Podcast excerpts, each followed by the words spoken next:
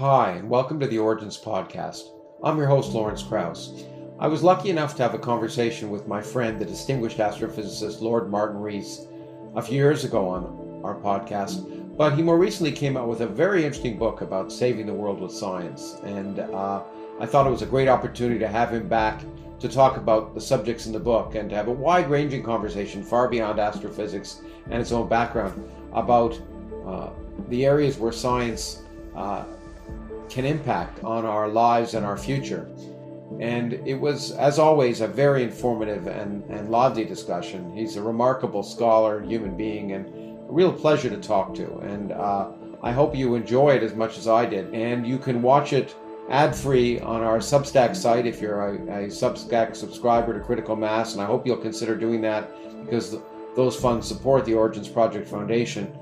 If, you, you're not a subscriber, you can. Uh, uh, watch it on YouTube eventually uh, if you're a subscriber to our YouTube channel, or of course listen to it on any podcast listening site. No matter how you watch it or listen to it, I really hope you'll be informed and educated uh, as much as I am every time I talk to Martin Rees. So enjoy this Origins podcast with Martin Rees.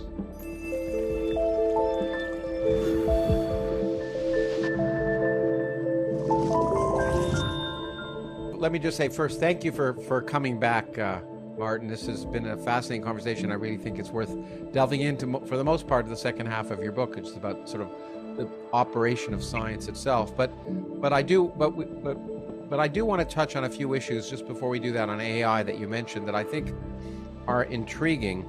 Um, uh, the, the, you know you you do demonstrate as as as we have discussed that we both you and I think that that um, AI is actually extremely useful and not so much of it, so in principle, not immediately a terror, and uh, like many people suggest, or an existential risk in the near term, um, as long as one is careful. Uh, the the um, the one thing that uh, let me hit. There's a few statements you make that that that got me thinking again, and or at least maybe I disagree with some. We've already talked about the win-win versus win-lose possibility and in principle, AI will allow a win-win world, but I think in practice it'll probably too often involve a win-lose world. Mm-hmm. Um, um, being, um, being um, pessimistic in that regard, um, just about economic behavior and foresight. But you, you, when you talk about one of the limitations of AI, you say something interesting to me. You said learning. First of all, let's let's actually step back. When people think of AI, much of what AI does is not intelligence in any sense it's sorting. It's it's it it's it's it, uh, it can sort and and and uh, much more efficiently than human beings, and that gives it a great deal of power in certain areas. But it's not it's not cognition in the same sense that we think of that. Do you agree with me there? Yes. Well, it is calculation of a kind, isn't it? And, uh, yeah. Optimizing, but uh, but the main advantage is it can do these things about a million times faster yeah. than, than human. But of course, there are some things it can't do at all. Mm-hmm. Yeah, and, and, and it, exactly. There's some things it can't do at all. There's certainly some things it doesn't do yet. Even when it appears to be very thoughtful, it's really just doing a, a, a very fast sorting of information that it's gotten. And you know, so, and and I guess one can have a debate. And as you know, my new book, I talk about consciousness, about whether that's really thinking. But I think it's really just uh, it's just data analysis that's very very fast, and that's great. And we and it's very useful for humans to have such things, and they can do it much better. For example, you you did talk about uh, AI taking over mind-numbing jobs, but but as far as I can see, it would do a much better job and many other things, including a lot of medicine, diagnostic uh, medicine. Yes. And and the question is, and I let me ask it because I've well, people, the problem with AI is that it often learns the most effective route to something, but but unlike you and I solving a, an astrophysics problem, we don't know how it did it. It's not as if there's some logical, clear way that it can it can tell you why this is the best uh, best route. So the question is, if if AI became diagnostic doctors, and I think they do a better job than doctors on the average at some point in the future, yeah. um, uh, in, in terms of giving clinical diagnosis of treatment, would people be willing to take uh, uh, an, a, a, a, diagnosis and, a, and particularly a post treatment from a black box without knowing why? Um, well, I, I, think they should be cautious about that because uh, although on average it may do a good job, there could be some uh, hidden um, uh, bugs in the program. So it sometimes shows some bias or does something wrong. So uh, I think it's uh, very dangerous to leave an AI to make decisions that affect us as humans, um, even in minor ways. I mean, whether it's in um, uh, um, assessing job applicants, uh, whether it's uh, deciding if you're fit for parole if you're in prison, um, whether you're credit worthy, or things of that kind, or indeed whether you need surgery for some operation. It's true that um, uh, in, uh, um, in the case of radiology, the machine can look at 30,000 lungs and, in a sense, can do a better job there. But uh, one hopes there's some real doctor there to verify. Well, I mean, it's interesting. You have more faith in real doctors. I mean, the point is that doctors can also have biases and agendas. Course, wouldn't the, wouldn't the, wouldn't the recommendation be simply to do what you tell people to do now, which is get a second opinion? Don't get one AI's opinion, but get another, get a second one. As long yeah. as you're independent, as long as you're not programmed yeah. the same. No, that's a good idea. Yes. Yeah. Hmm. Okay. Okay. Now, you did say learning about human behavior will be difficult because acquiring quote common sense won't be for so easy for them. It involves observing actual people in real homes or workplaces. I'm wondering if that's also maybe not true in the sense that an AI who reads enough history or learns enough or looks at the newspapers uh, will will inevitably sort of uh, learn about how real people work in real places. And so so uh, wouldn't eh, wouldn't it be no more difficult to learn about sort of how humans tend to respond to things by looking at millions and millions of human responses in in literature and newspapers as it is to learn how whether a stoplight or whether a, a bicycle is a bicycle or a hydrant if you're a self-driving car? Yes.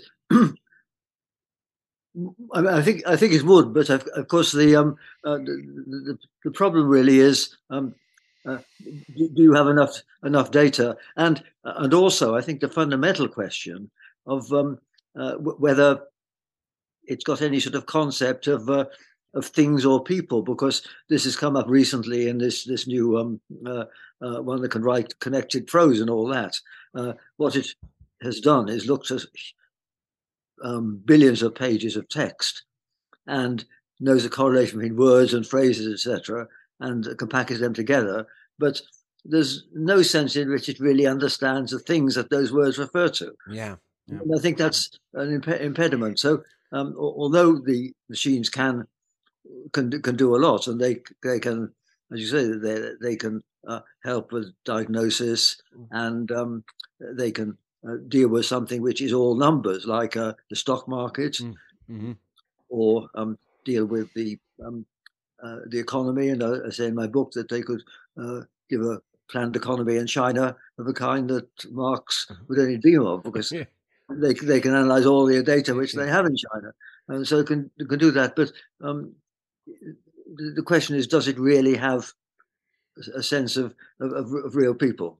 Hmm. Yeah, no. It, it in in in fact, as you probably I, I know since you wrote a blurb for my book, uh, my new book, and and I you know, in thinking about consciousness and learning a lot about it, one of the one of the remarks that was made by a neuroscientist, which I think is probably quite important, is that wouldn't expect AI or something you might call AI to really be at the point to know about this if they didn't have sensory input. It would part of essential part of our consciousness is being able to sense the world around us, not mm. just read about it. And and and that's probably I think a true statement that that that that's probably yeah, an essential part.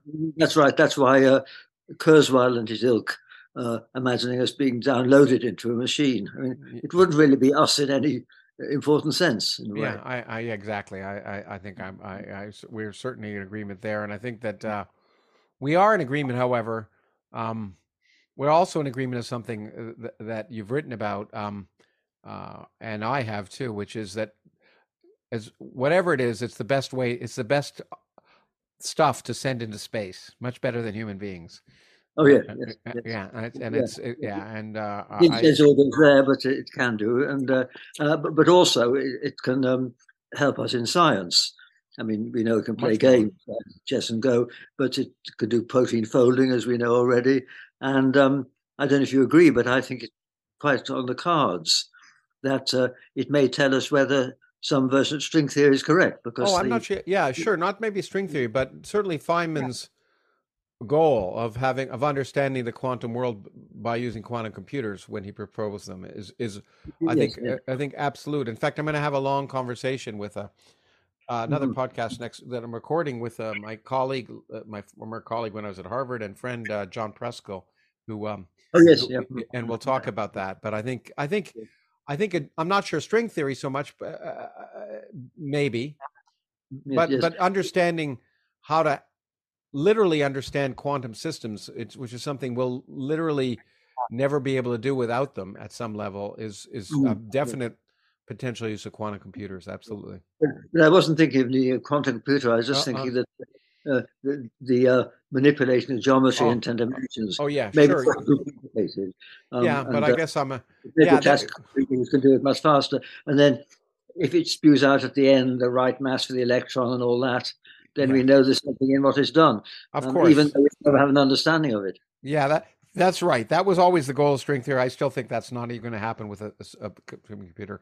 What it may be able to tell us is the mathematic whether it's mathematically consistent. But uh, I guess I'm old fashioned enough to think that at some point there'll need to be more physical input before uh, it won't. It won't be pure mathematics, in my opinion. But we'll see. Maybe. I, I, I think, uh, and if anything's, you know, this is an aside, but I think you would uh, probably agree with me. If anything, the more we learn about string theory, the more we learn that it doesn't pick out a, uni- a universe that necess even even if we understand it which is limited that the the direction seems to be that there's nothing that that it won't pick out a universe that looks like ours in general even if it could that yeah um, yeah. yeah any case um one of the things that you say actually when you talk about risks in general before i leave ai is the statement um that um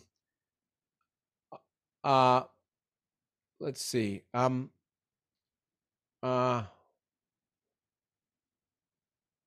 Oh, here we go. Um, that cyber experts furthering the benefic- beneficent use of AI should avoid scenarios where there seems even a minuscule chance of a machine, quote unquote, taking over. I guess, again, I'm not even as worried about that. Uh, uh, uh I'm not worried about that. We we give ourselves over to machines all the time. It's our, it's just a, we're not used to it, and we'll get more used to it and more comfortable. I I was in a in Phoenix where they have a company that where you can call it like Uber, where you call a mm. self-driving car and it took me from one place to another and i let it i i just gave myself into that but moreover it, there's a long history i think we just have to get used to it and i think the old earliest example is an elevator right i mean you get in an elevator and you have no control over where you're going you assume that that that tiny computer i remember when i was a kid i built a little computer set and showed me how an elevator was a tiny computer mm-hmm it knows that it's going to take you to floor number three when you ask for it, but you don't have any control over it. It doesn't bother yeah. you though, does it? And I think we'll just get used to it, letting computers take over more and more, and and yes. certain tasks. And so I don't see it's always a danger um, in that regard. I guess. Well, I mean, let me say I'm not an expert at all on this subject, yeah. but uh, uh, it's it's not crazy, is it, to imagine that um, it, it, could um, have an influence on the on the world stock markets. Uh-huh. Yeah. And, uh, uh, and, and, and, and cause some some catastrophe to the financial system. Yeah, but I, I, but but I, but I think as your as that quote said, I'm just, I guess I'm, I'm at least as worried about natural stupidity as I am about artificial intelligence, because yeah. humans have had a pretty good job, done a pretty good job of producing stock market disasters yeah, and housing bubbles and other things. So, yeah, yeah, it could happen. Just like a, a self-driving car could have an accident, but, yeah. but, um, you know, that's a risk we take. I, I don't think that's a unique risk necessarily of AI, in my opinion. Anyway, I guess I'm more blasé about it than some people. Mm-hmm. The, the, you know, the example I used at the end of my last book, uh, which still resonates with me, is the is the example of Plato and others who, when written language became became available, we're worried that storytelling would end with the with the invention of writing. Mm-hmm. And and and you know, it's just a different world. It's and that doesn't necessarily have to be worse. But mm-hmm. you talk about how science the, the the bulk of the rest of your book is talking about how science can indeed try and ensure that at least the world is is is as good as it is now if not better and how science can help us and we both agree we're both unabashed evangelists for science and technology. Science has made the world a better place. Um, and um, and one of the things you emphasize in this regard, which I think is important, is science is valued often most because of technology, but in fact, the the scientific ideas themselves are are are uh, are a, a, a, fundamental triumph of being human. And as you say, quite apart from the impact on our lives, it's also surely a cultural deprivation not to appreciate the panorama offered by modern cosmology or Darwinian evolution. And I tend to think that it's the cultural impact of science on the way we think of ourselves as human beings that is at least as important, if not more important, than the technology that science creates. And people often just forget that aspect of science. And so science is only useful if it produces something. Hmm. Well, I mean, I, I agree with you that uh, uh, speaking as intellectuals, we would think that way. But uh, uh, if you take the average, uh, the average person, um, they, they, may not appreciate very much about the uh, concepts of science, but they certainly uh, know what aspects of their present lives are a consequence of the application of science. Oh yeah, well, I, am I'm, I'm not even sure that's true. I think people don't realize that, that it's science, that's quantum mechanics, that's operating the my iPhone, and and and may, I wish they did in, in some sense. But but but I don't know about that appreciation. It seems to me that you know that that at its heart, science is an intellectual activity that's like music and literature mm-hmm. that that should be celebrated. It happens to have that amazing spin-off of having made our lives better by creating technology. Yes. But mm-hmm. but if you think about what it means to be human, sure, it's nicer to have a modern, more comfortable life and being able to talk to you across the ocean and all the things. And but but thinking of my own humanity, I think it's it's been impacted as much by the scientific revolutions the last 500 years as it has by the greatest music and and literature. I don't know. Yes. What do you? Well, I think to uh, realize that the the world is understandable, and it's not uh, mysterious spirits and all that. Uh, so we don't need to uh, to worry in the way that uh, people in the pre-scientific era worried about uh, uh, disasters happening. So we understand there's some rationality and repeatability in yeah. nature, um, a feature of science, obviously. Which changed the world, yeah. Is that people, you know, the famous some historians saying that Newton caused the end of the burning of witches, but I don't know if it's really true. But no, but, no, but but, but, but it doesn't it reduces irrational dread. Yeah, it it it reduces irrational dread, and the the other benefit that you point out, which is a sign, which is a technological one, is, is the more we understand the world, the less bewildering it is, but more amazing it becomes, which is one aspect. And the second part is the more we're able to change it, which is the other impact of science. Those are really the two huge benefits of science, I guess. Mm-hmm. And although uh, somewhere I was looking in where it is, I, I don't know if I skipped it or if it's later on you, you do point out that someone said there's there's there's there's applied science and there's science that's going to become applied or something like that. And i'm not sure I, I, I don't buy that dichotomy. I mean i i i don't i don't apologize for nor do do i think it's i think it's what i fully expect that virtually everything i've ever worked on will never have an application and that's okay. I mean, I don't think dark understanding dark matter and galaxies is likely ever to have an application. And you know, of course, you know, the technologies we use to develop experiments to look for it is a different thing. But the concept, we're not going to make dark matter bombs. We're not going to make dark matter cars, and it and it and that's okay. And I think there's parts of science that will never be applied, and that's not and that's okay. Do you agree?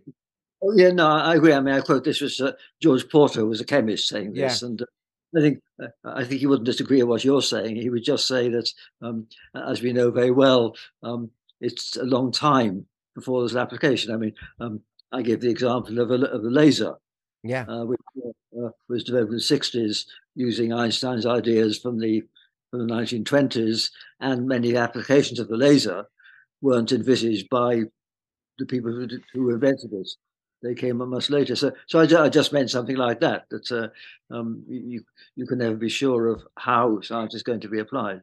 Absolutely, and and moreover, you, moreover, choosing to, as you talk about later in the book, and we'll get to choose, and uh, something I uh, strongly agree with, and I've been advocating for a long time, is that choosing how to fund science by looking at its applications is often mis uh, yes. uh, misdirected as well. And you use one or two examples. Uh, the example I always use is computers. If you if you put a lot of money into building a fast computer before the transistor, you'd have computers with flywheels and other things. The mm-hmm. transistor was invented and, and not to make better computers necessarily, but yeah, yeah. but change the world. And so yeah, you never know. That's why it's important to fund curiosity driven research. We'll get there. One of the things you say say, which is a beautiful sentence, and I don't know if it's yours, but I don't really care. Science is organized skepticism. I don't know if you got that from someone, but it's it's a wonderful description uh, of of the scientific process because of the way science it works as a dialectic. It, it works as a uh, you say because the greatest esteem goes to those who contribute something unexpected and original, especially mm. those who could overturn a consensus, and therefore, um, you know, therefore, we need to be skeptical of not just existing ideas, but ideas that are proposed. Um, mm-hmm. but I wonder if you've talked. Do you have you read anything by Jonathan Rauch?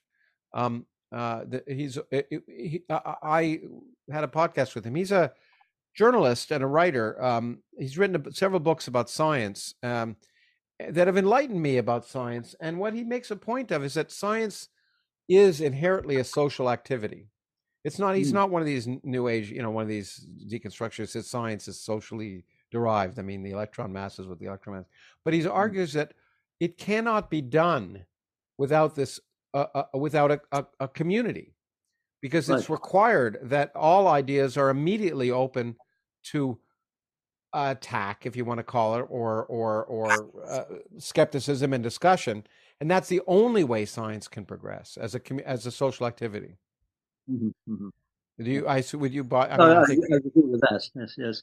Um, I mean, so sometimes you want to think in a solitary way for quite a long time, but uh, the validation comes from interaction with your peers. Yeah, yeah, absolutely. You, you exactly. We all we want to. There is time for thinking, and it's an important thing to do. But, but without, but it would it could not proceed by a group of people thinking, and not and and that and we've seen the dangers of people thinking on their own with what you talked about even the great science like hoyle and others being mm-hmm. become obsessed with an idea yes. and not not and and and the community moves on because the community sort of it's so it's not so it's science as the enterprise moves on only because of the community of people who are constantly questioning and testing and speaking out about other people's view ideas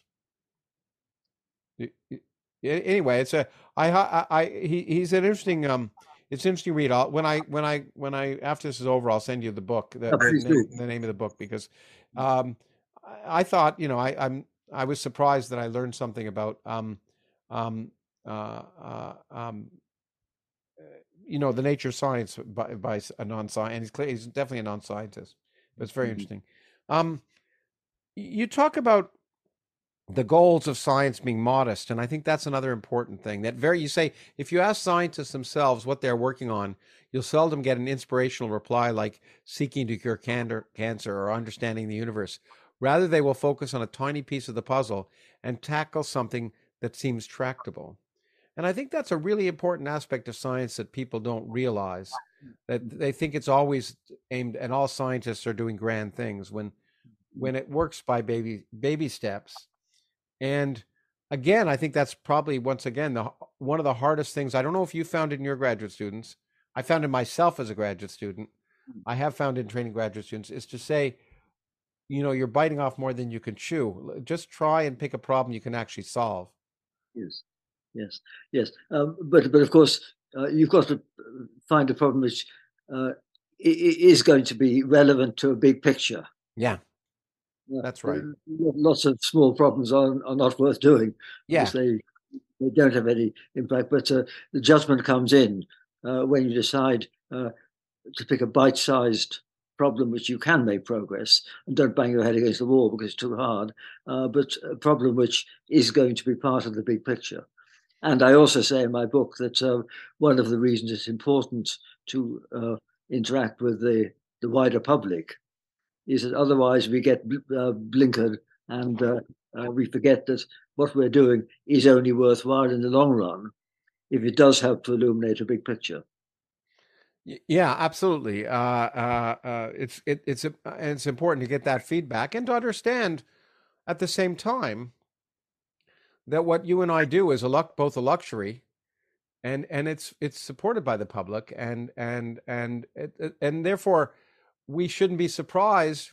It's our own fault if they're not interested in what. In some sense, it's their own fault if it's, or at least it's their right, and but also their own fault if we think something's important, but the public doesn't. Mm-hmm. It's probably our fault for not for not communicating why as very effectively. Nor nor should we expect to be funded just because we think it's interesting or we like it. Right. Mm-hmm. Yes. Yeah.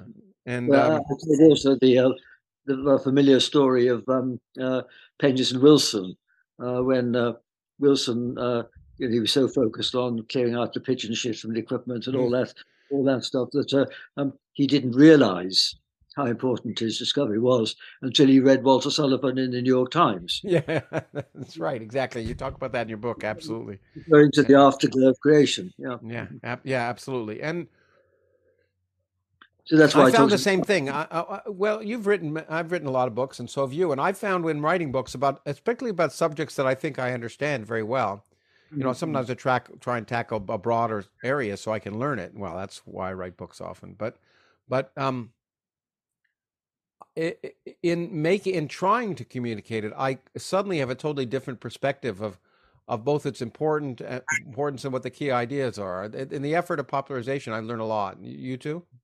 Yes. Yes. Hmm. I know you say that you personally um, would be very um, feel very um, unfulfilled if you didn't have the opportunity to explain what you were working on to a wider public. I I don't think that's uh, uh, that's I feel the same way. I don't think it's required though. I mean, the, no, no.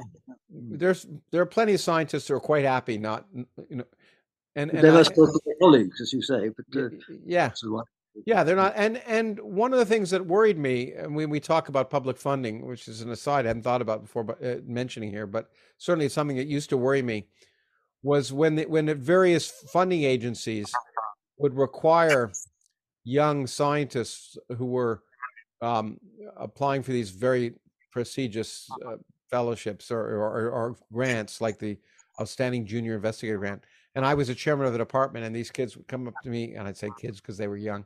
Um, uh, and they had to, what they, what was required was they had to have a public outreach component of their of their mm. research. Most of them had never had either been postdocs working uh, actively or graduate students, never even taught, much less had it. And they had to invent some public outreach based on no experience and often no interest. And and I thought how sad that was because most of them never, even when they got those awards, most of the public outreach never went anywhere. But I think the point is that we should encourage those scientists who have an interest to do it, but not require all scientists to do it. No, absolutely. And some some don't like it and no good at it. But uh, but I think uh, on the other hand, I think those scientists in academia who do this sort of thing um, ought to get some credit. I mean, oh yeah, it shouldn't be that the only thing that counts for promotion is publication in referee journals. Um, writing good blogs and uh, um, interacting with the public in other ways uh, is is very important in keeping the scientific community healthy. It certainly is public service, and and often service to the community is one of the things that leads to tenure. And that I agree with you. I'm obviously a son who one person who spent a lot of of of of, of time doing it, and, more, and you know, but just not everyone. And as I often like to say, not only do I think all scientists should communicate with the public, there's some of my colleagues who I definitely don't want to interact with the public. And, and but but you but the but the ultimate point is that when it comes to the importance of communicating with the public and also the importance of sort of pure versus applied science, you say this is why much of science is best funded as a public good. Ultimately, yes. we, we, we think the process of science is a public good and therefore should be funded. And that's independent of necessarily the technical applications, the consequences, but the whole process of trying to ask questions about the world is a good thing. Yes, yes, because uh, you can't you can't predict what will be applied and when. Um, and um, if you look back at the um, uh, antecedents of some important discovery or some important invention, uh, then of course um, it's lots of different people who've contributed different ways. So it's very hard to um, isolate the credit. Um, but I think all we can say is that overall, in a broad brush sense, uh, the amount spent on pure research has more than justified itself. Yeah, no, and I remember at the time it was during, I guess, the Bush administration when I was arguing um, that, um, uh, and I was there was a group that uh, produced a very important report on pointing out that um, that you could argue that half of the U.S. gross domestic product was due to curi- funding curiosity-driven research uh, 25 to 50 years beforehand rather than mm. rather than applied research and and there is a great motivation to focus in, in funding agencies on purely applied but you just don't know and if you stop the curiosity driven research you you're you're ultimately hiring even if you're interested primarily in economic benefits yes, and, yes. Um, but you do uh, have to consider trying to optimize economic benefits and uh, and certainly in in my country there's a problem uh, getting the first uh, stage to commercialization. You know, you to mm-hmm. get it lab uh, to a prototype. Uh, you need some venture capital, and that's hard to come by. So one needs to ease that path, but that's not a reason for downgrading the importance of funding the basic science. And of course, the other point I would make is that um, insofar as the basic science is done in universities, um, then uh, it's done by the same people who are going to have another important output, namely bright and well trained students. Yeah. And all absolutely. these things are together. Yeah, absolutely. And in fact, training the students is maybe it's uh, understanding the fact that the students we're training, both as undergraduates and graduate students, are, uh, we're not trying to create clones of ourselves. That mm-hmm. that it is right and fair that most of our students don't become academics. Uh, mm-hmm. it would almost be a shame if they did, mm-hmm. because because the training we give them will then go out and they'll maybe you know they'll create Google or something like that, uh, which will you know whether for better or worse will change the economic perspective of the world. Or uh, and so uh, we, I, I remember in in thinking about how teaching how to teach physics. One of the problems of the way we taught it, it was a revelation for me when a colleague of mine, a former colleague at Harvard, pointed out to me that we shouldn't, when we're teaching students, we shouldn't, they don't need to have all the set of skills that a, a, a, a, functioning physicist does. And therefore, it's okay to recognize that we're not trying to create clones of ourselves and, mm-hmm. and to change the way we teach a little bit so that they may not have all the technical expertise to calculate everything about a, a brick sliding down a inclined plane, but maybe they don't need to. No, no, no. But but uh, I think we, we do need to uh, to, to uh, ensure that academia attracts enough people to keep it going into state. Because uh, um, uh, one point which I mentioned in my book is that um, I think academic careers, uh, certainly in your country and mine, are becoming less attractive than they were. Yes. Yeah, mm. absolutely. And, and and trying to make sure that and there are a bunch of reasons and one that you don't talk about. I do want to get to this area which which you don't talk much about because I think maybe you don't have an experience so much is one of the reasons there are a number of reasons why I think academia is becoming less attractive to people and I am concerned about um, as you know because I've written about this um, you know you talk about the pressures and, and difficulty of academia and and you know pu- not just publishing but you know um, uh, uh, uh the, um, the order of culture generally. Yeah. Yeah, but um, but one of but but one of the things that caused the problem, I'll just bring it up, and because I want to focus on again later when you when it's made relevant, is you, you say one of the um uh what's crucial in sifting error and validating scientific claims is open discussion, mm-hmm. and I, I, I do think, and I'll make this statement now. You can comment on it if you want, but I'll, I, I want to discuss it more with you. That one of the things that is making an academic career less attractive to a lot of people is the fact that open discussion is becoming more difficult in academic institutions, yeah. and mm-hmm. people are afraid of that, and that's making the environment less pleasant for a lot yes. of people. Mm-hmm. And I don't know if you've experienced it in the wonderful mm-hmm. places you work, but but mm-hmm. um, but it's happening around the world. Mm-hmm. Um, uh, the the the imperative to foster you say the imperative to foster openness and debate is a common thread through all the examples I've discussed. Um, and and that imperative to foster openness and debate how do you view you talk about the importance of, of communicating to the public through social media but how do you think what do you think about mo- social media and its fostering of openness and debate?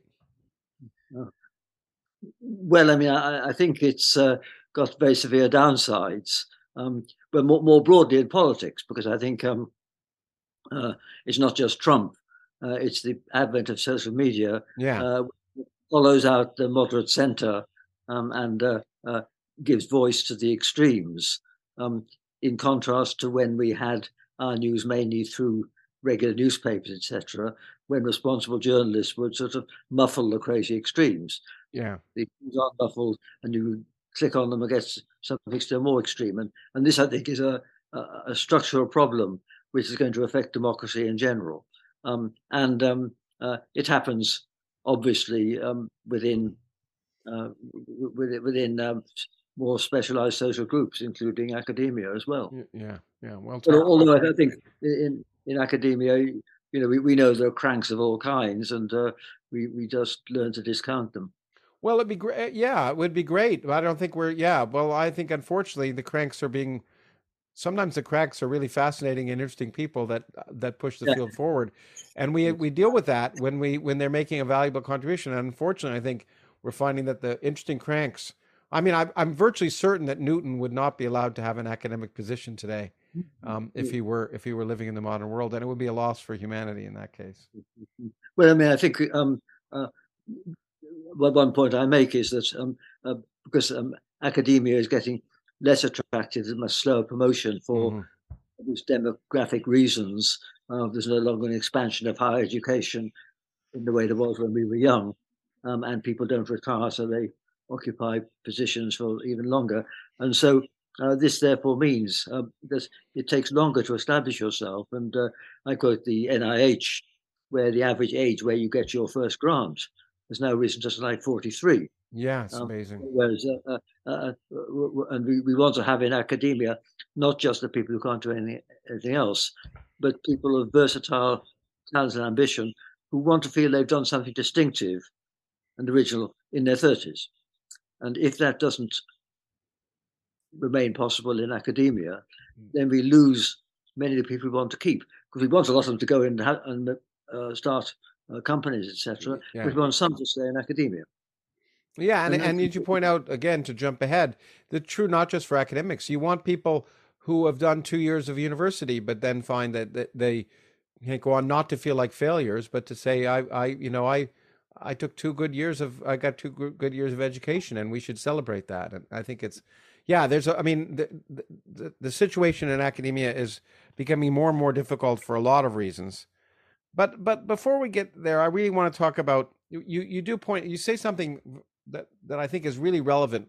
I want to talk about this relationship between science and government that you that you've spent a lot of time on and that you focus on in the book, it, uh, in part of the book a wonderful sentence that said, There's no reason to expect scientific issues to be straightforward, even if they refer to something everyday and familiar.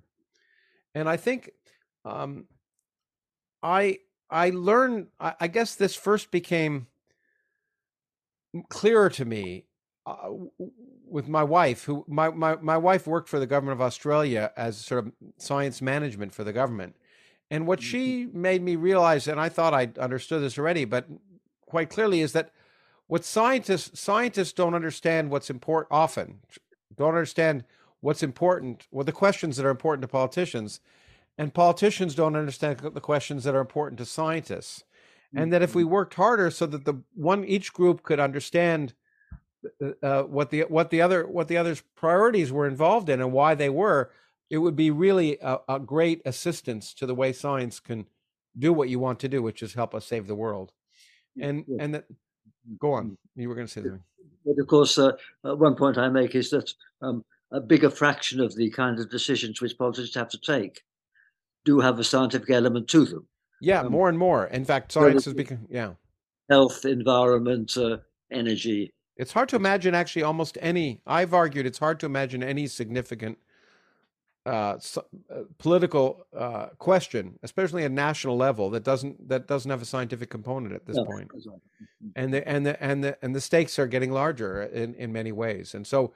the need for that sound making po- public policy based in the first sense on empirical evidence on the one hand and the need for scientists to be able to communicate to politicians recognizing the limitations of their own knowledge and abilities is, is that combination is more urgent than ever. Yeah. Mm-hmm, mm-hmm. And and I think you give an example. Even when scientific facts are agreed upon, the planned response depends on balancing the ethics, economics, and politics. That's what scientists understand. They say scientists look, and the example you give is a good one. The consensus isn't easy to reach among experts. For example, shutting schools down may reduce the spread of infection. So scientists would say, we want to solve the pandemic, shut schools down. It's obvious.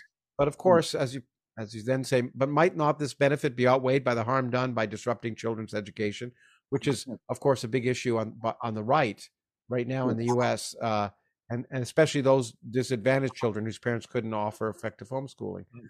And but that's an issue. So often the scientists well, it's obvious what the right thing to do is, or look, take climate change. It's obvious we need to do this.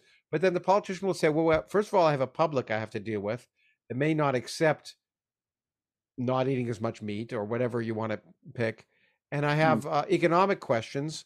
Uh, and so while the, the, scientific while the scientific risk is clear, the, the, the, the way to mediate it is not so clear because there are there those ethical as ethics, economics, and politics are not illusory. They're real. Scientists may think they're illusory, but they're real in the real world. No, I mean, uh, uh I think most scientists unless they're really uh, very blinkered. They're aware of, of issues. Uh, they're aware that there's ethics and economics. Yeah. The, the, point is that um, they only deserve special attention. Yeah. The scientific part of the decision. Uh, um, obviously, they're citizens and, and they, they should care about all the other, other aspects in the same way. But in those respects, they are uh, just citizens and uh, they can offer advice, but um, uh, not with the expectation of any special weight. That's right. Well, they should offer advice. Uh, they scientific expertise, right, but not not policy advice uh, with without understanding. And I think the problem is that scientists tend to dismiss, say, "Oh, your your concerns, as a politician, are irrelevant." And of course, then they lose. If your interest is communication, then you. Ne- I hope they're not all like that. Well, and but the, but at the same time, unfortunately, it goes the other way. There are politicians who are saying you scientists are pie in the sky people that don't understand how the real world yeah. works, and and that those two things need to are the biggest obstacles to having science do what you and I would like it to do. Mm-hmm. Now, eh, there's another aspect that you talk about, which is interesting, which is science advisors, and you mm-hmm. do point out a difference between uh, Britain and I know Australia. Um, I'm not sure of Canada actually you, you, the science the science advisors are public servants, are civil servants in some sense, and they're not they're not political appointees mm. in in the UK, and and and I, I know in Australia. Um, whereas the United States always has, uh, well, not always, but in the last sixty years has had, with a few exceptions, has had presidents choose uh, science advisors, and in the most recent case, had a cabinet appointment, and therefore were political advisors. In this case, were subject to the vicissitudes of politics, like Eric mm. Lander. Um, and um, you argue that it's probably better to have a system where science scientists who are giving advice are not political point, appointees. Um, yes, well, of course, it's not quite a clear-cut distinction because certainly uh, uh, in Britain, uh, each minister has his political advisors, etc. Yeah, yeah, yeah. And there are some permanent people in the uh, working in the government in NSF and places like that. Uh, so, uh, but but there is a, a, tendency for more of a revolving door in the US than in the UK, and um, uh, this this means that you don't have such a high chance of getting long term continuity. Um, but on the other hand, uh, as I discuss in the context of defense. Um, uh, your system means that there are some people with real expertise who are outside the system. Uh, in the UK, um, um, working for the Ministry of Defence is a rather closed world. And that therefore means that there aren't uh, people outside that system who criticize it with a level no. of expertise that's needed. Yeah. So that's, would it seems to me the best uh, i was as I was thinking about what you said the best compromise is to have um, scientists appointment appointed to advise the government but with fixed terms. So mm, that yes. so that you you know you have a five year term and you have it no matter what. Mm. I mean unless you know barring major problems but and and and then there are new people because you want constantly you, you don't you, you want to have new scientists involved and mm-hmm. that but you're not subject to the the election cycle or whatever and mm. um and and and you can give advice and then and then move on. And and then move back into academia as you say and or elsewhere and then have that expertise based on that five year term or ten year term which is then valued by by the academic environment as well. I mean, yeah that's right. I mean there was in the uk system there are some people who are uh, civil servants for their lifetime whereas the senior ones there's a chief scientific advisor in every department of, of mm. the government uh, who is seconded from a university. Okay, and so they are they do have a term appointment basically, and the university uh, guarantees them a job when they come back, and they and, and, and that sort of thing. That that seems to me, I agree. The, I mean, that's what happens. The presidential science advisor and principal. Um, uh, I've had several departments I've been in where the person's become the presidential science advisor. Usually, you're not allowed to leave. They used to not allowed to take a leave more than two years with the university, but they tend to they tend to say if you're advising the president, you're allowed more longer term, and and and and you get and you can get you know excellent people. Um, and when they mm-hmm. are excellent and not political, like Ernie Moniz and Steve Chu, um, uh, they have a significant role, and it's kind of. Eh, but I, I guess I just want to ask this question. Eh, Eric Lander, you point out, is a brilliant scientist and brought great expertise and utility um, do you think the fact that he, some people think he was a bully, should have been a reason to remove him? I don't uh, myself. I. Well, uh, uh, uh, um, I, I just, I just don't know. I mean, if it, yeah. Uh, if it was very bad, it yes. If it wasn't too bad, no. So I, I, I just don't okay. know the facts. Well, he'd been fairly successful in working with people most of his career, and so and producing results, and and so um, mm. I understood he. I understand. I guess he didn't suffer fools badly, but that's not a reason. It's in academia you're allowed to do that more effectively than in govern in, in politics, I think. And well, um, but there is a difference because the junior people can't answer back in government, whereas uh, in academia it's more sort of democratic. Not well, so, uh, one, one would hope. Yeah, yeah, yeah. And um, okay, now let me.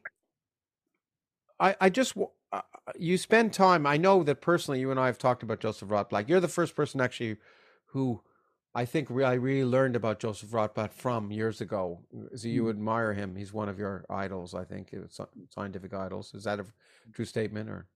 Um... Well, I think um, I do admire his lifelong commitments, mm. and he was lucky to live to be 95 and still to be an inspiring speaker, even to students in his 90s. So he had a long term influence. Um, but I think um, uh, the reason I got involved to some extent with Pugwash in the 1980s was that uh, I admired uh, him and also I, I, got to know the, Rudy Peierls, for instance, yeah, yeah. The, the, idea for the bomb, um, and in the US, uh, people like John Simpson and Hans Bethe, who I yeah. got to know academically.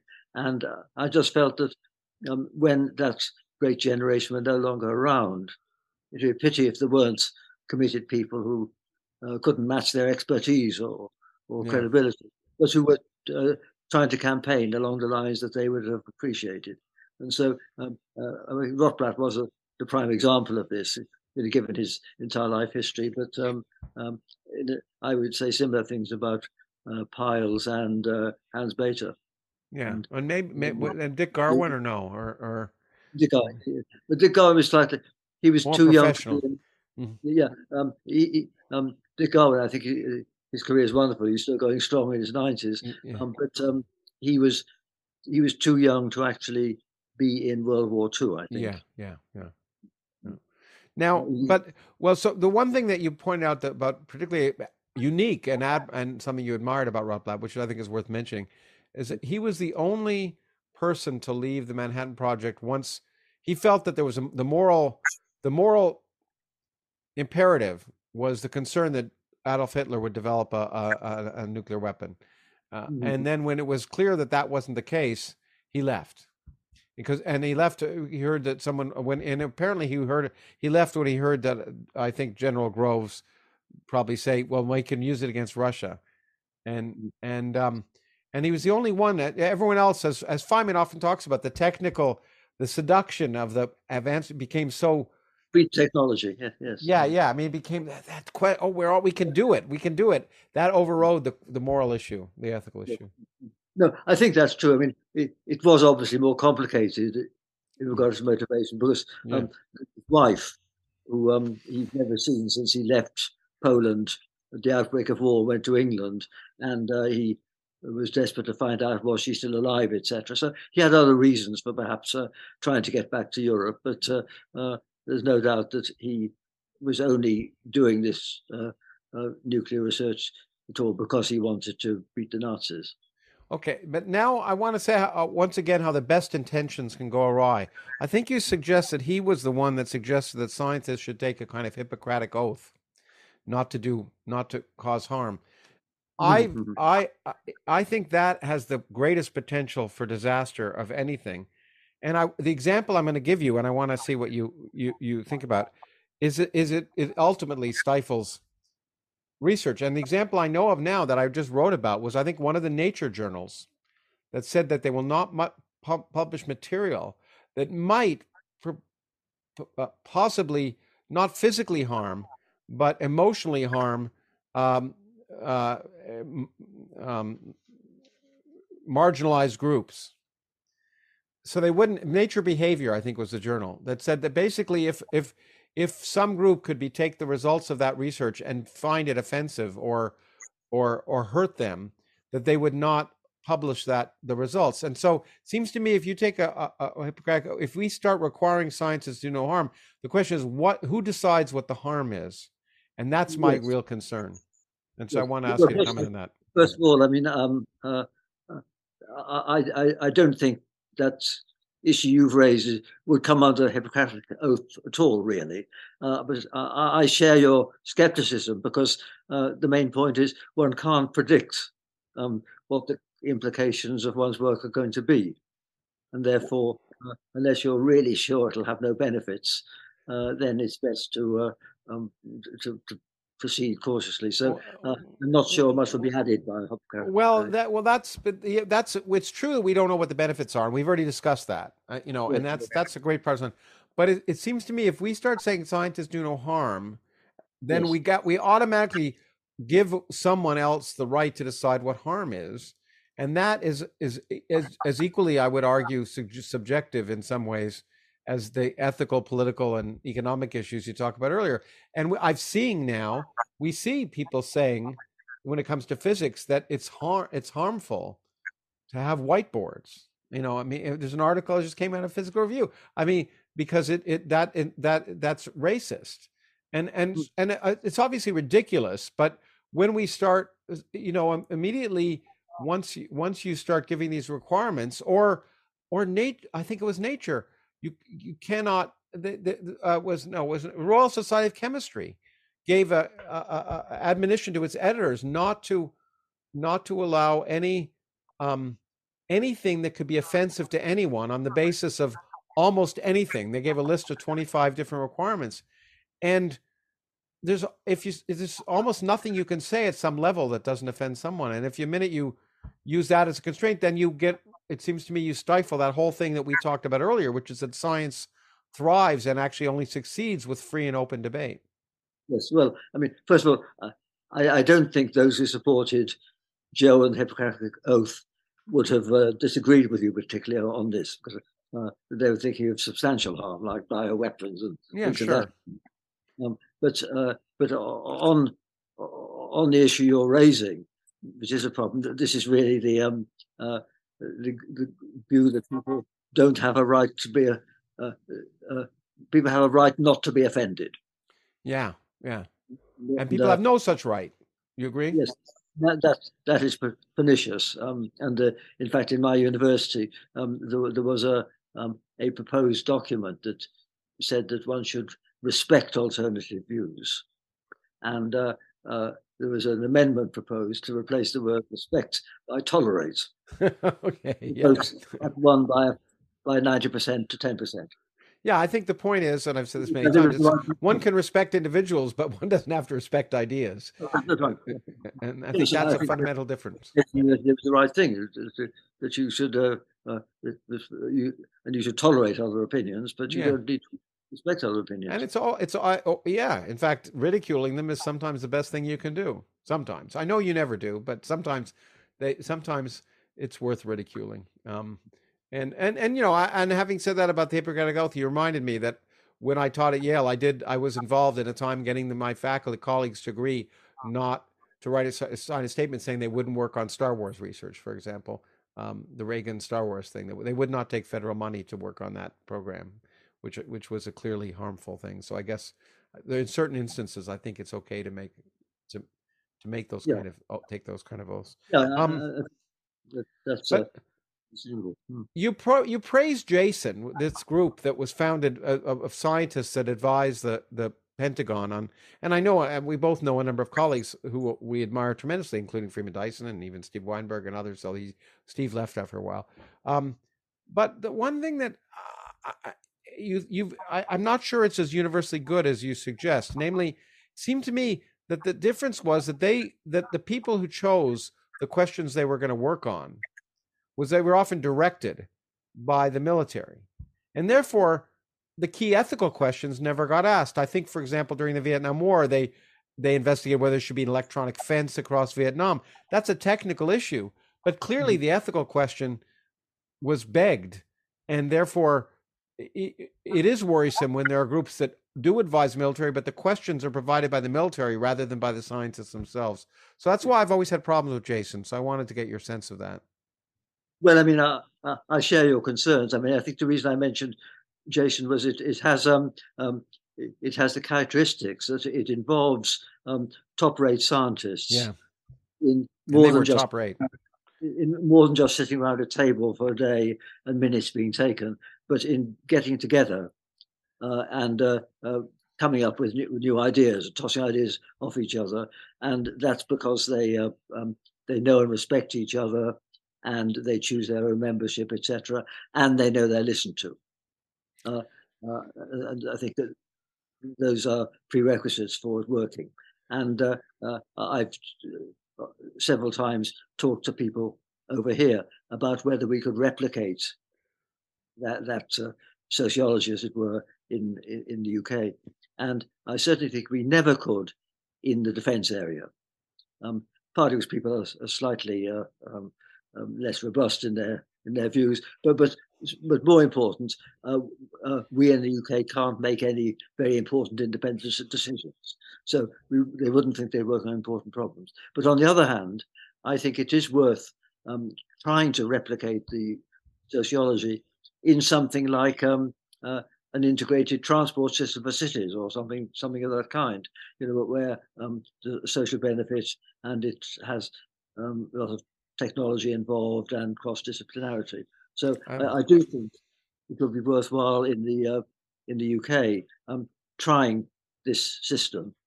I mean, yeah. there are lots of uh, committees of all kinds. Yeah, but, but, but, where people substantively spend time working, people together for uh, six weeks um, to think through a problem and try to be original. Um, that's something which has been tried, and I just thought it would be worth trying, but it would not be worth trying in the defence area. Yeah, uh, but the problem, I agree. It's a it's a wonderful opportunity for for fruitful discovery and interaction. The, uh, but I guess I'd say the reason it only works in the defense area, in at least the reason Jason functioned is that General Dynamics or uh, the con- military contractors who paid for it make so much money that they could afford to make it financially and intellectually attractive to those people working on Jason. I suspect in other areas, unless you found a government that was willing or a private company that was willing to fund that kind of activity, it'd be hard to make it happen. it's easier defense because there's a lot of money involved. Yeah, yeah. So I'm, I'm saying that if it is in England, we should get the Ministry of Transport or something to do yeah. it. Well, or maybe a private company, maybe maybe Tesla. I think I'm saying that um, Steve Koonin, who uh-huh. was who was I think deputy head of the Jason Group, and then he went to work as chief scientist for BP. Yeah, yeah, he did. In that latter capacity, he did organise a sort of mini Jason type activity on energy, which yeah. took place in Santa Barbara, I think. So uh, he made a. I don't know how successful it was, but he he tried to do something in that in that sort of spirit. Yeah, no, in uh, Aspen, in the, the Aspen Center for Physics, once Steve and other people and Steve yeah. Chu, yeah, ran. A, I was there for that, and yeah, no, that that's good. And the question, of course, and this is the leads naturally to the next question. You point out that in the U.S., because of the of this sort of revolving door, um, in defense, we have a lot of experts, people who know what they're talking about, who aren't part, of, who aren't required by secrecy arguments to to not talk about it, and that's a good thing. But the but let me ask a devil's advocate kind of question again, because both you and I were involved in the Bulletin the Atomic Scientists. What got me all my the people many of the people I admired when I was in graduate school were deeply involved in the Bulletin Atomic Scientists, and that's why mm. one of the reasons I got involved. The, the notion that scientists would speak out and and try and inform the public about the dangers of something that was very dangerous mm-hmm. seemed to me uh, incredibly important. And as I say, in my case, the people I admired were involved, and then I I was immensely honored to become not only on the board of sponsors but the chair of the board of sponsors who and i was very active for a, a decade in that but mm-hmm.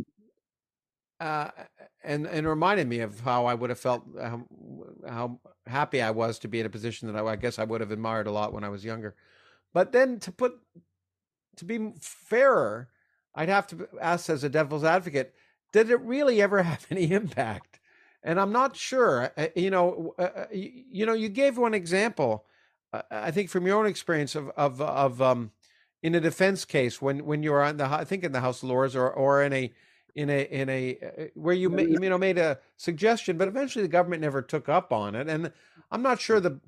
I mean, I think the Bulletin is a good thing. I always think information is a good thing, but I don't really know if it ever has an impact. I'm not sure. You argue that Rotblat's Pugwash conferences did allow a back channel of discussion, but it's great to have it. But I, I'm not I don't. I'm sad to say I'm not sure any of this has had as much of an impact as we'd like.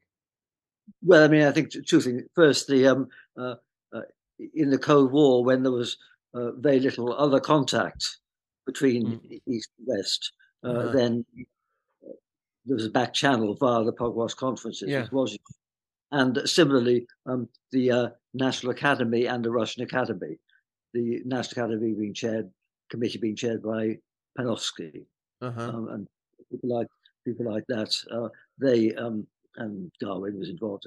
Uh, they had an effect, but of course, when things opened up, then there were far more uh, activities like that, and uh, it's harder for any single one uh, to have an effect when there are yeah. official channels. And um, I think one thing I mentioned I was involved in was uh, something run by a think tank on whether the UK should keep the Trident missile system. Yes, that's it. Um, this um, well, well, this was only a, a UK venture, and yeah. it was simply on, the policy question, um, and it wrote a report which um, um, it, it, it, had, it, had, no effects. But on the other hand, uh, it's a sort of thing that that might have had an effect if this was an open issue. In fact, there was a decision that had been made a few years ago, and they weren't going to overturn it without a very strong reason, um, and uh, and so it, it didn't have very much effect. Um, but uh, I think the main point is that now there are far more ways in which this debate takes place in, in the media, etc., and um, uh, op-eds in the major mm. newspapers have an effect, um, and, uh, uh, and, what individual politicians say have an effect. So that's why um, uh, no single small group can have as much effect as it did during the Cold War, when there was only one such group, yeah, and it was the only way you could actually exchange information. So I think Pugwash did have uh, an effect in the 1960s, but uh, uh, much less since then. Much less since then. But now, I guess to me, it seemed. Let me. Well, you had this experience, and I'm going to make. When I look at everything from the national academies to bulletin, it seems to me, and the example you gave was uh, just reinforces my maybe prejudice, but I think it's based on observation that the, what happens is when these when groups of scientists advise the government in these regards, if the advice agrees with what the government thinks is politically expedient, they take it, and they completely ignore it otherwise. And and and and so all it does is, you know, all of these studies and reports end up not changing policy. They just, if they happen to support, if they happen to agree with the policy the government was intending to do, they're enacted, and it looks like they have an impact. But if if if if they're politically inexpedient, they're just ignored. And I tend to think that's the way it works. But please show me, tell me I'm wrong. Well, two, two, two things. First, um, in defence, the sort of issues uh, like whether the UK should keep Trident, um, that's not a scientific issue primarily. It is a political issue. So yeah, uh, yeah. you might expect a scientific committee uh, to um, have much say. And in fact, the, the committee on Trident, it, it, wasn't a scientific committee; it was a committee of uh, politicians, etc. Yeah, and you were one of the few scientists on it. Um, so, uh, uh, but but I think there are different issues where international meetings of scientists are important. And uh, uh to take one example, um, uh, after the um, the gain of function experiments in microbiology, then there was a genuine issue about whether government should fund that sort of experiments mm-hmm. and whether journals should publish the papers. And there was a, a meeting convened by the uh, National Academy and some other foreign academies, including ours, uh, to where they got an international group of scientists and uh, and the editors of Nature and or other mm. journals to discuss policy on this question. And I think that's a case when um, the, the, views of that group would have been taken seriously because it's a it's a matter where science is important um, and the scientific community's views are important. Well, you know, interesting because uh, uh, I think look, anytime there's good uh, international discussions, it's a good thing. But but I'm going to push back a little bit because I think you argued that.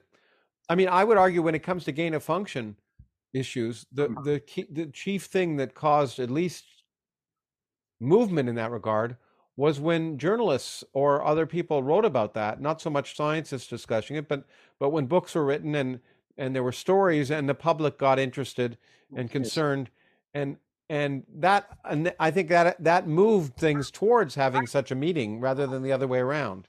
And no, so no, I agree it did, but I think the, uh, the the views expressed at a meeting, which was international, and contained uh, most of the experts.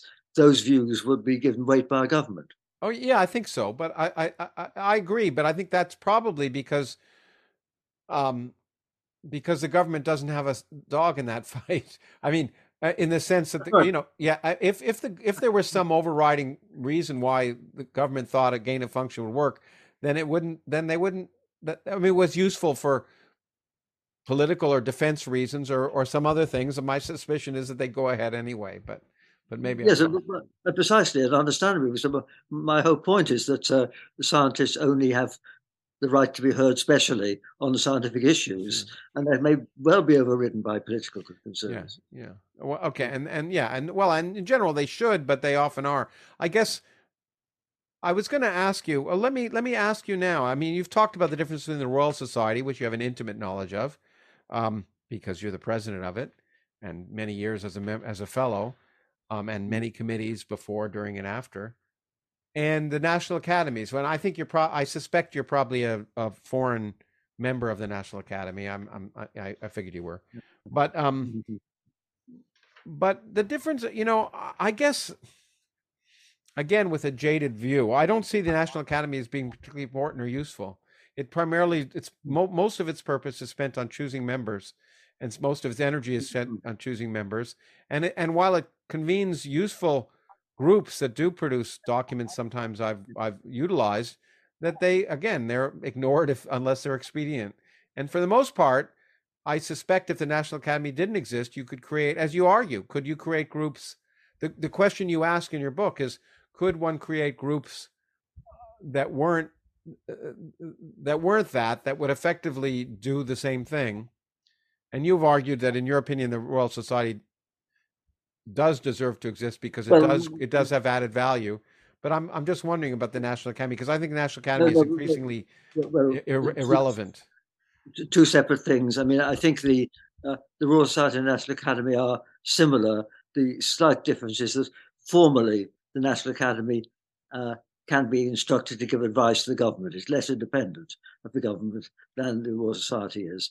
And that actually uh, was uh, quite a sharp issue uh, when there was a report on climate change produced in, uh, uh, when we, in about 2003, uh, when um, Bruce Alberts wouldn't agree to what Rob May wanted at the time. So that, that was when there was a difference, which meant that the National Academy had to be more cautious.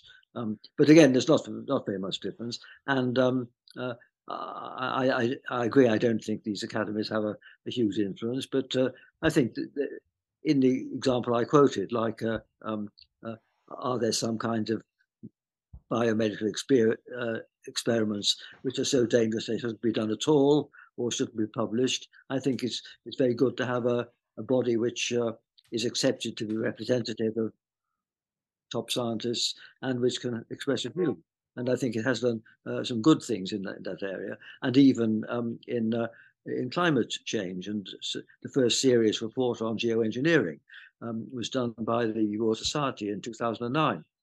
And uh, the guy came and gave evidence to a congressional committee over here, uh, over in the US, and etc. So uh, it does it does some things, but I agree with you. But the, the other the other thing you quoted is that um, uh, there is too much emphasis on uh, getting people elected and all that, and, and the fact it's honorific um, uh, does does lead to this. And uh, and, and I, I, did say that um, uh, the minimum criterion for a an academy to be credible is that it's not possible to construct a better virtual academy uh, from non-members who are eligible. And, yes, uh, exactly. It was brilliant, and I, and I guess my answer for the National Academy is it's not clear to me. I, I can't speak. I'm sure the Royal Academy Society is better, but uh, well, no, it's, it's, it's again it's again not not completely clear, and, and that's that's why I, I think um, uh, if one has these things, one should not uh, attach too much weight to honorific membership. Yeah, so I mean, it's the honorific thing that turned people off, like Feynman, uh, another scientist I know, Yorkin, who who was a member but never agreed to go because yeah and and then what do you think i wasn't going to ask but what the heck because i've written about it. What i've written about the national academy recently which has become more and more politically correct in the last uh, bunch of years as they become more like many in, uh, scientific institutions more susceptible or more more alert to social media concerns and and and possible negative publicity. And and and and the national academies just last year were there was an article in science about how there was 50% female because they specifically um, stopped giving people a point the ability to make appointments if they were appointing males and um, more or less i mean and and and uh, what do you think of that um, well i mean up to a point, I think it's sensible because clearly uh, women have had a tough time in the past. Yeah, in the past.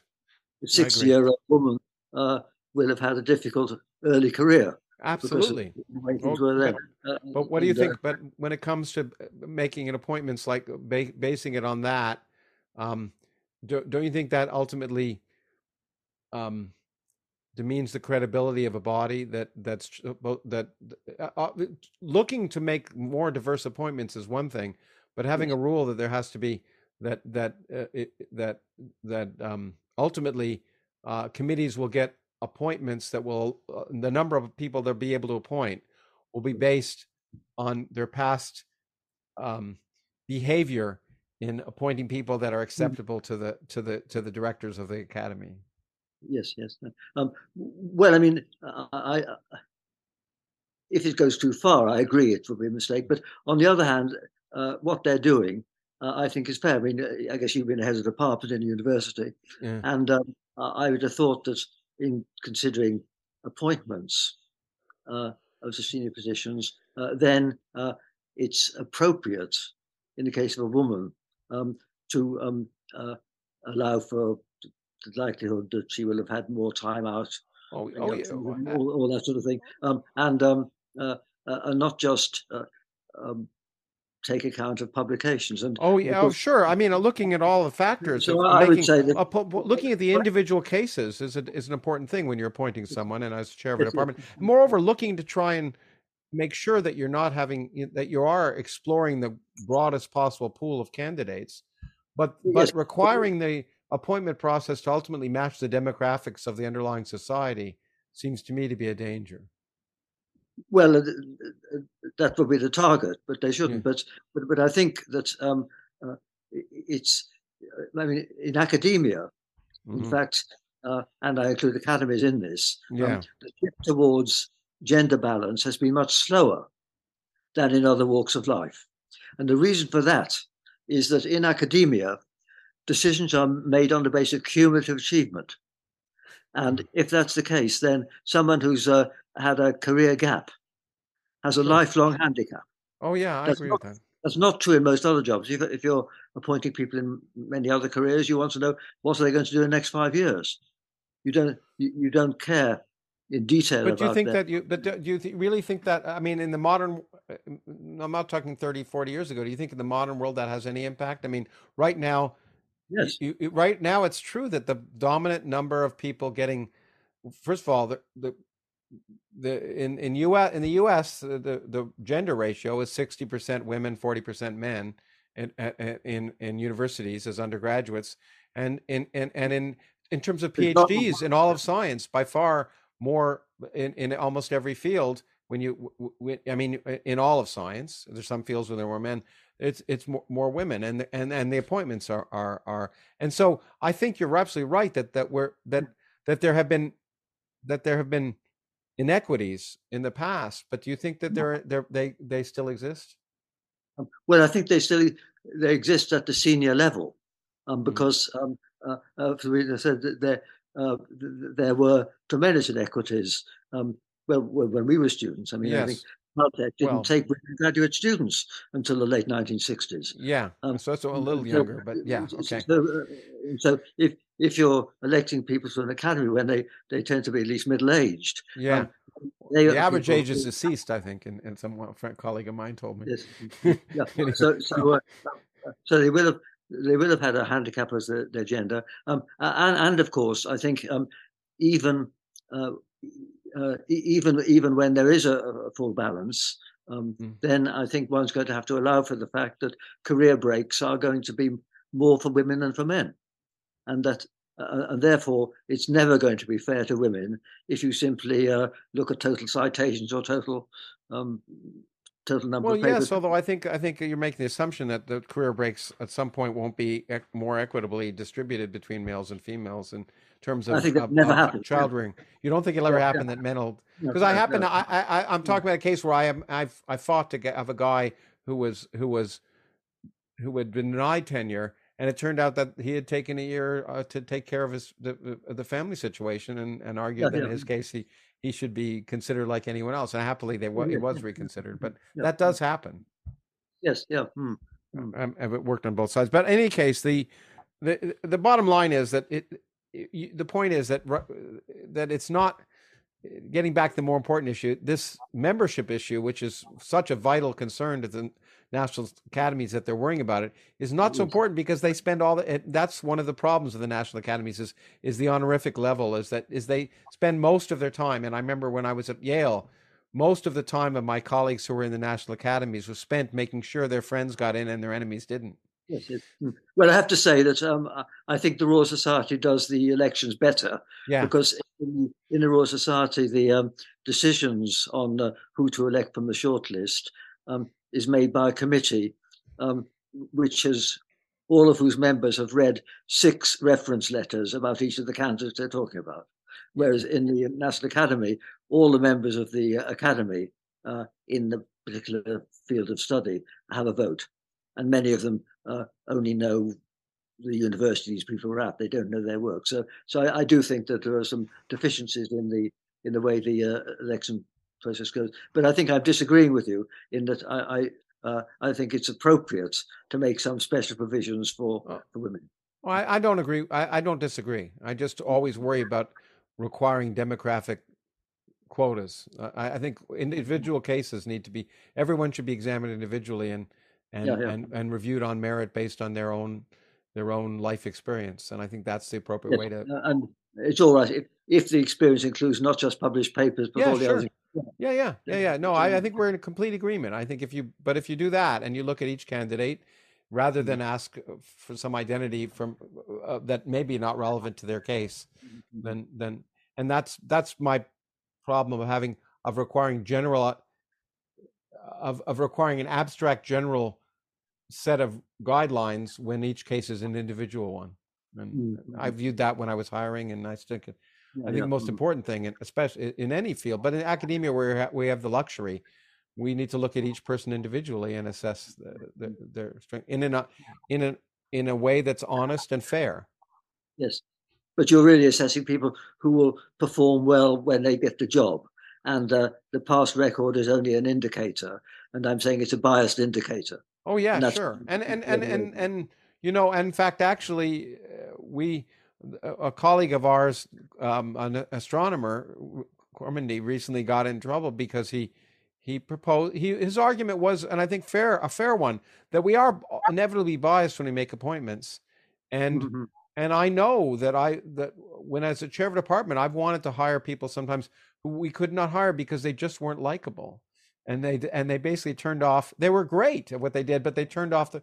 You know, they'd come visit, they'd have a faculty visit, and they turn off most of the people, and and that's just, and it's a social endeavor, and you can't expect that not to happen. I mean, it's it's just, it's just the property of human interactions that some that some people who would be excellent scientists, researchers, and maybe even okay teachers um, turn off their colleagues, and and and that and that is going to impact on their their their both their employment opportunities and their promotion opportunities. Yes, but that's difficult whether that's right or not. Uh, what's difficult? What do you mean? Whether it's right that whether that should be a factor? Oh, it shouldn't be. I agree. I I I'm see. I happen to like cantankerous people, so for me, it doesn't bother me so much. But but uh, in any case, okay. Let's I want to. I want to. You've been very generous to your time, and I want. I want to try and wrap this up a little bit. But I do want to get to the last part of your, of, of which is attracting talent, both at the at the professional level and education, which is something eh, far broader. Trying to make sure we educate the public. Um, we've talked about some of the things that get in the way um, of attracting talent. You've made the point that I remember in the United States you make the point of uh, you said in my Cambridge College, I asked a group of final year engineering students what their career plans were. All but one were headed for finance or management consultancy, mm-hmm. which was a problem. And I, I remember my daughter was in high school that she, uh, uh, uh, her brightest peers were all interested in, in finance because there were huge amounts of money to be made in finance and and and they would have been exceptional and and some of them were you know very talented technically mm-hmm. um mm-hmm.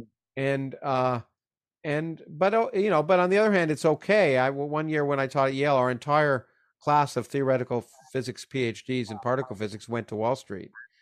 But that was okay because there weren't jobs in academia anyway.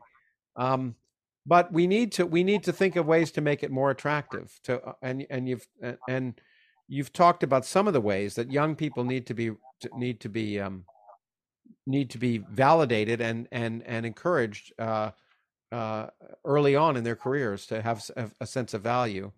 Um, mm. Other things that you think are important to to uh, and also understanding that different aspects of their activities are valuable and not just publishing papers. Yeah, yeah. Anything else? Yes. Um, well, I mean, I think you mentioned salaries, and uh, and I think uh, there are these grotesque inequalities, and that's why I said early on that uh, um, we should learn more from Scandinavia and less from the United States and Britain, uh, because we now have these uh, uh, these huge inequalities um, between the finance sector salaries and those in academia, indeed salaries in the entire public sector, uh, which are on the whole far more socially useful uh, than working for a hedge fund, which is um, socially useless or even damaging, and crypto is certainly damaging. Uh, so uh, the, the, the, um, the, fact is that the distribution of wealth um, is um, uh, grotesquely unequal, and that's having um, uh, downsides not simply in terms of being um, uh, unjust and unethical, but it's not optimally deploying the talents of people, because uh, uh, if people go into professions or into government, on the whole, they will do some some good. if they're if they're bright. Uh, whereas if they go into um, crypto or hedge fund, it's not that they are getting um, ten or even hundred times as much money, uh, but it's not clear to me uh, to what extent they are benefiting the rest of us, and they are leading to a society uh, with distorted values and um, uh, production slanted towards producing luxury goods.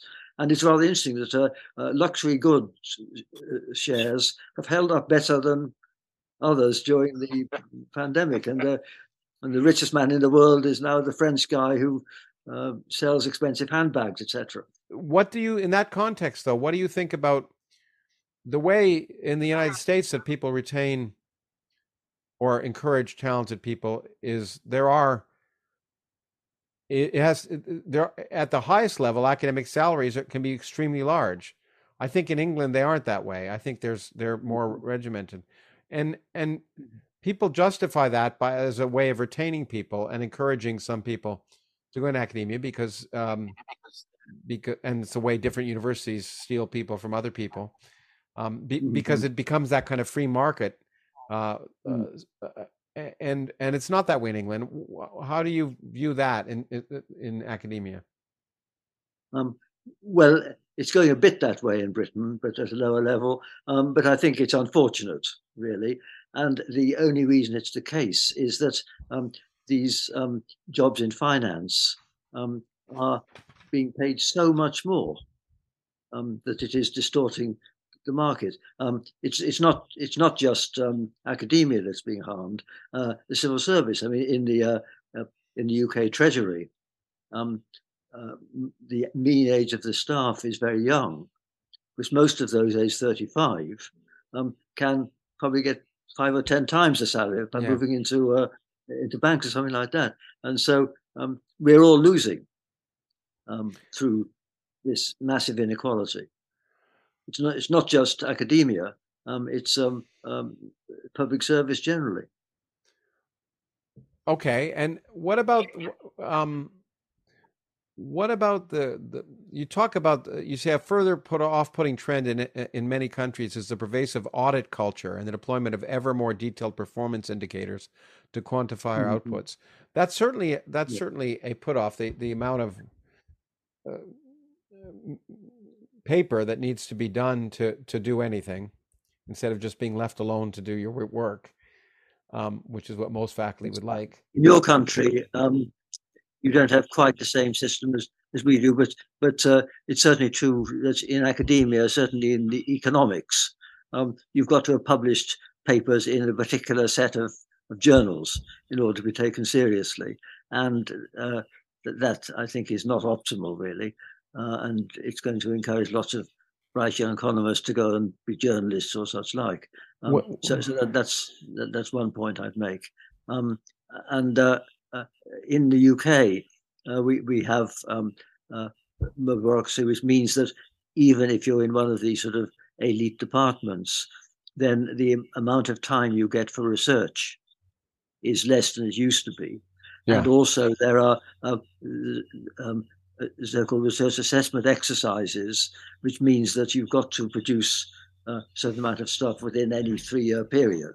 And so this disincentivizes very long-term projects. Yeah. So one thing which I have written articles about recently, although it's only briefly mentioned in the book, is um, uh, whether it's perhaps no longer as true as it was that the research university, which was invented by Humboldt to Germany in about 1820 is the best way. I mean, traditionally, that's what we, have got in the best UK universities and the best American universities, um, where people can do research in a fairly freewheeling way. They can get res- resources um, and uh, uh, they can do long term projects. That's less easy now. They're more constrained. And I think we're moving to a stage when um, many of the best researchers um, are going to want to be in full-time research institutions. Mm-hmm. I mean, there's some in the US and, and, in the UK we have some very strong ones. In, in medical research, we have the famous molecular biology lab in Cambridge and the one, others like that, uh, which provide better conditions for long-term blue skies research than any university does now. And, yeah, uh, no, I mean they're much more attractive, and universities become more and more onerous because Yes. of the regulations. And I, I, I don't want to dwell on this, but I do want to ask because I don't know if it's the case in the UK. I want to move to the teaching at the very end here, but um, the one of the things that's becoming more and more difficult for for scientific young scientists is these requirements. Now, most uh, to, to to get a job, uh, to get a faculty position or a grant, you have to Yes. demonstrate that you've been actively involved in encouraging inclusivity, diversity, and equity, and you have to actually write a long statement.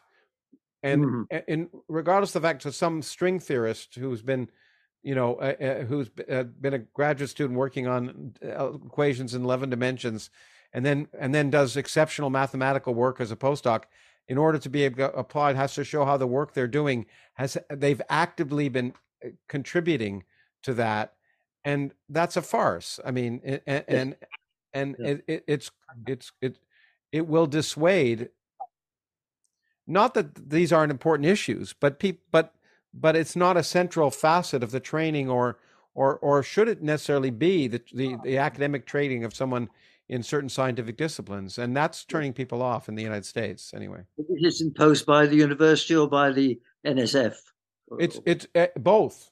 The NSF is, is now doing it, but the universities are doing it more. I, I did a study of tw- last year of 25 job a- announcements in physics, and 24 of them required a detailed statement showing how one in in in a wide variety of areas that showing how one's work and one's activities have di- uh, contributed to uh, Yes. explicitly to that. Yes. Mm. No, as we said earlier, I mean, the department as a whole should be doing doing that, but some individuals are bad at it and some are good at it. Yeah, exactly. Nor can we expect a junior faculty member or junior a postdoc to to have the experience or expertise t- to necessarily know enough to, to be able to have done significant work in that area. Yeah. Mm, Yeah, mm. young scientists, It's what like uh, you know, as a communicator, I had young scientists. Many of them say, "How can I do what you've done?" You know, in your Mhm. life or whatever. And I always tell them the same: if you're a good young scientist, do science. That's what you should be Mhm. doing. And then, if there are opportunities, will arise for you to write or communicate if that's your interest. But if Yeah. you have a talent, you should be doing that, and then you and then you'll have the opportunities later on if to make the world a better place in different ways. Um, uh, whether it's you know whether it's increasing diversity or increasing communication. Yeah, yeah. You we're agreement, okay. But now Yes. let me ask you about teaching, which is the last part of your of your of the book, and one that's probably teaching and education in general. And and I think the statement you make about research institutions could be made more generally. I it was a revelation to me when I lived in when I spent time in Switzerland to realize that in Switzerland they encourage only 15% of the students in high school to go to on to university. You know, I used to Mhm. think of university as something we should encourage everyone to go to, but I've now Mm. come around, and I don't. I think mo- for most people, university is not necessarily the even if you know the best uh, intellectual course.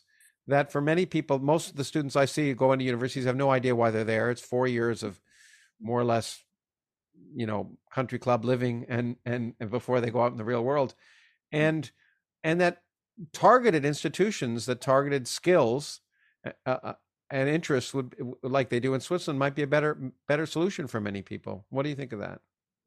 Well, I, I think that's true, but I also think that uh, uh, everyone in the universities should have a somewhat broader curriculum.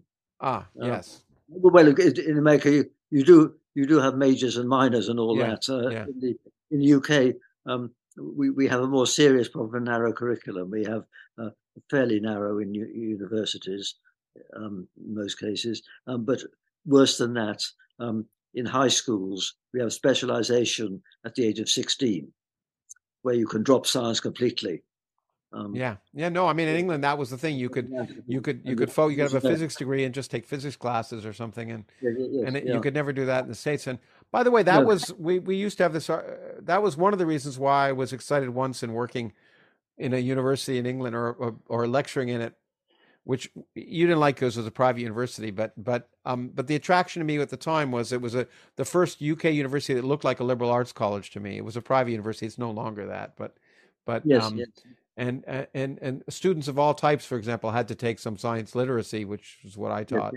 Um, but I think it's it it's certainly we're seeing it more and more um, that need to specialize early on. And that does turn off some people and also gives you an impediment because it means if you haven't specialized early on, you're at a disadvantage compared to some people who have. And some well, people may not have gone to a high school that allowed them to. Sorry, go on. Yeah, yeah, yeah. Well, I mean, certainly in England, the, uh, um, the specialization at the age of 16 last two years. Um, and um, uh, one downside of this is that if you're badly taught science before the age of 16 and you drop it, then that forecloses the option of moving on at 18 to a university where you could specialize in science. Yeah, and so that's, that's obviously bad, um, but far better to have something more like the International Baccalaureate, where you have a, a wide menu as a curriculum all the way up to 18. But then, of course, the universities have to play ball to the extent of uh, lowering their requirements of how much you know in your what's going to be your major area.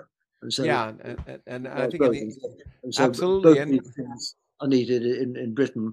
Um, and also, the other point is that um, we shouldn't fetishize the level reached after a three or four year bachelor's degree, yeah. and uh, uh, and uh, uh allow uh, people to drop out with dignity after two years and come back in and move around. And uh, I'm glad to say in Britain there is a move towards this now and to uh, give people a grant for a total of three years at any stage in their life.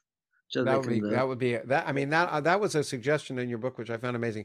The idea, mm-hmm. I think, the whole thing that we want to encourage is lifelong learning. This notion that somehow, you know, you stop learning in university or in high school is just the worst thing, because most of us, yeah. and and I've said it, I'll say it to you. I'm I, I don't know if it's the same for you, but I certainly learned much more physics after my PhD than before. Oh and, yeah, me too. And, hmm. and and in my case, I've been a professor of astronomy as well as physics. But uh, while it may be apparent to you, it won't be apparent to many others. I never took an astronomy course in my life as an mm-hmm. undergrad. As yeah, yeah. It, uh, yes. I, you know, I learned it all after the fact. But mm-hmm. um, what little I know, and a lot of it I learned from you, of course. But anyway, um, uh, but what about uh, this so lifelong learning is important and the and and offering people the opportunities. When i one of the reasons i chose the university i did I, a personal case is that i liked physics and i liked science but i liked, liked history. And um, my that university offered what was called a general science course where you could do equal numbers of of courses and it attracted me. Ultimately i discovered that i had to specialize eventually and i i moved i mm-hmm. after a couple of years i went into math and physics but but that mm-hmm. attractiveness to people who don't know what they want to do is yes. particularly important because not everyone knows what they want to do when they're 18 yes. and of course many are going to uh, uh, be generalists in their career they're going to go into business or, or government service then uh, um, uh, they're not going to be specialists and therefore the broader the background they've acquired at university the better now, in terms of improving the, the as you point out, we need to have better teachers. At a, the real problem, as you say, ultimately in education is at lower levels is is trying to get educate young people, and yes. and we need to do that more effectively, as well as convincing, as well as providing people the opportunity, as you point out, for lifelong learning. And I think the idea of giving people grants so they can spend three years at a later time in education is unbelievably interesting, especially as people live longer and mm-hmm. and and and we don't necessarily want everyone in the workforce at the same time um, mm-hmm. but uh but what do you think about in terms of getting back to this question of salaries in order to in science frankly one of the problems of having uh, uh, uh i know in the public education system of getting good science teachers is that most of the people who are trained in science have better and opportunities with more money to work somewhere else and therefore I've argued that not that while science may not be more intrinsically useful than art history, that you or or maybe or some, some English or you know it, it, I certainly don't think it is. You pro you probably have to pay at a, in the public education system science teachers more in order to make it attractive because simply they have other options that an English major might not have. What do you think of that?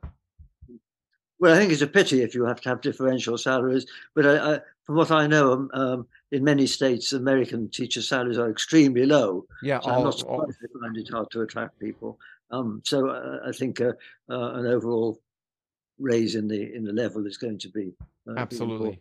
And then you point out that the real thing is not just teaching in schools, but teaching outside of schools and the need for scientists to reach out broader. I think that's one of the main messages of your book from beginning to end is that scientists not only should take an interest in policy at government level, but again, not every scientist, but the scientific community should be working hard to reach out beyond the, the, the traditional realm of education, but to the public at large, because they're the ones yeah. who ultimately need to make the decisions in electing yes. politicians or or creating advocacy advocacy groups. As. I say, three percent of the population gets interested in something, and I think mm-hmm. you've argued very strongly for that. That that that we need we need that holistic approach, and we need scientists to speak out, and we also need to have information more accessible. I think one of the things that you point out, which is really, really interesting, is that the you know in physics in science we have this thing called the arXiv, which makes mm-hmm. all for information that's happening in science. Anyone can go on, and I often recommend even on Twitter that people go to the arXiv to see something, whether they'll understand or not. At least they have mm-hmm. the opportunity to go to it. But such things don't exist in the humanities. So that such, and uh, what can we do? Yes, but I think more generally the uh, the, the role of online versus live teaching in universities is a is an open question. I mean, I know uh, um, the other university in, in, Arizona, ASU, of course, yeah.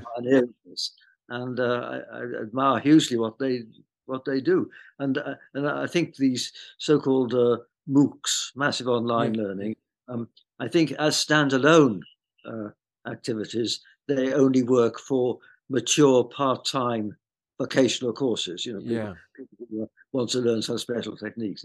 Uh, but on the other hand, I think they can be um, a feature uh, of um, uh, a university course. I mean, and yeah. Uh, I, I, would say that if you think of a typical university course, um, I don't think much would be lost if the basic big lectures that may be given to a class of two or three hundred um, are online, because there there's no real feedback um, during the lecture, and um, uh, uh, and and I think if they're well prepared and online, and, yeah.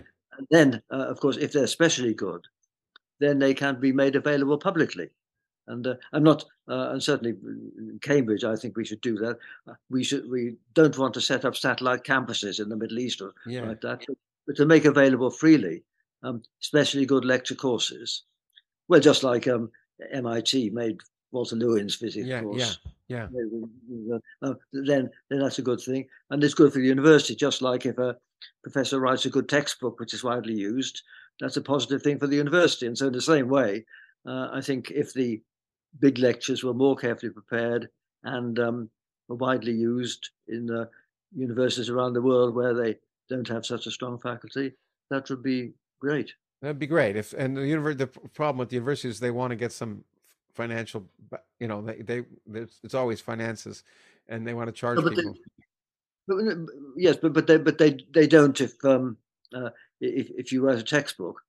No, I know, I know, I agree. With I'm just saying the real the reality. I, having been involved in this very issue at that university, um, mm-hmm, the, yes. the, it.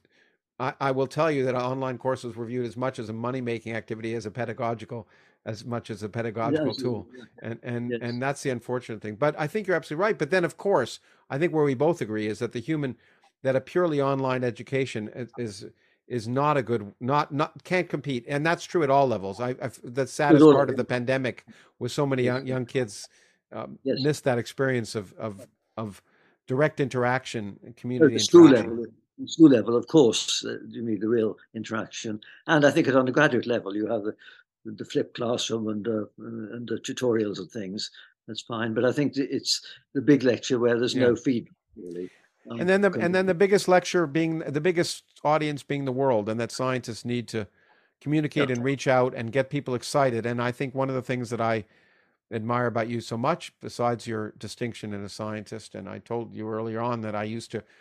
I, will tell it publicly now I, that you know when I was first learning astronomy about astronomy for the use in physics, I learned that there were mm. certain people whose writings I could go to and I could trust, and you were one of them and I think that's a that's that that was incredibly va- valuable to me. But but let me end with the last quote from your book, which is the quote from Margaret Mead. which is that never doubt that a small group of thoughtful, committed citizens can change the world. Indeed, is the only thing that ever has. I'm not sure if I agree uh, with the second part, but I think the first part is very important, and I think we're all very lucky that you're one of that small group of thoughtful, committed citizens who are trying to change well, the world. I think you've got to actually uh, uh, be more charismatic and interact with the wide public via the media. And uh, that's why one has to admire people like David Attenborough, etc. Absolutely, and uh, and Carl Sagan. And Carl, Carl Sagan. Sagan. and and and I think it's what motiv- I know it's what motivates a number of us. And and uh, anyway, thank you for taking the time. I I tried to, you know, there's so many interesting ideas there. I wanted to do justice to them, and and I think it'll be the, the, the, conversation will be very useful for many people. And it's always a pleasure. And I'm, I know it's very late for you right now. And thank you for, for even focusing for so long on this. It's always a pleasure. Okay, well, good to be in touch.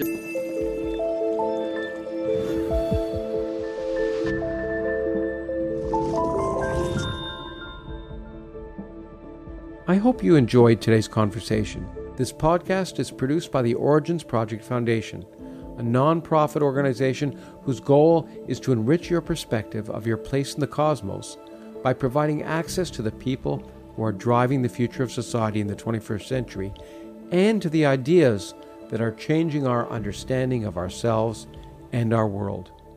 To learn more, please visit originsprojectfoundation.org.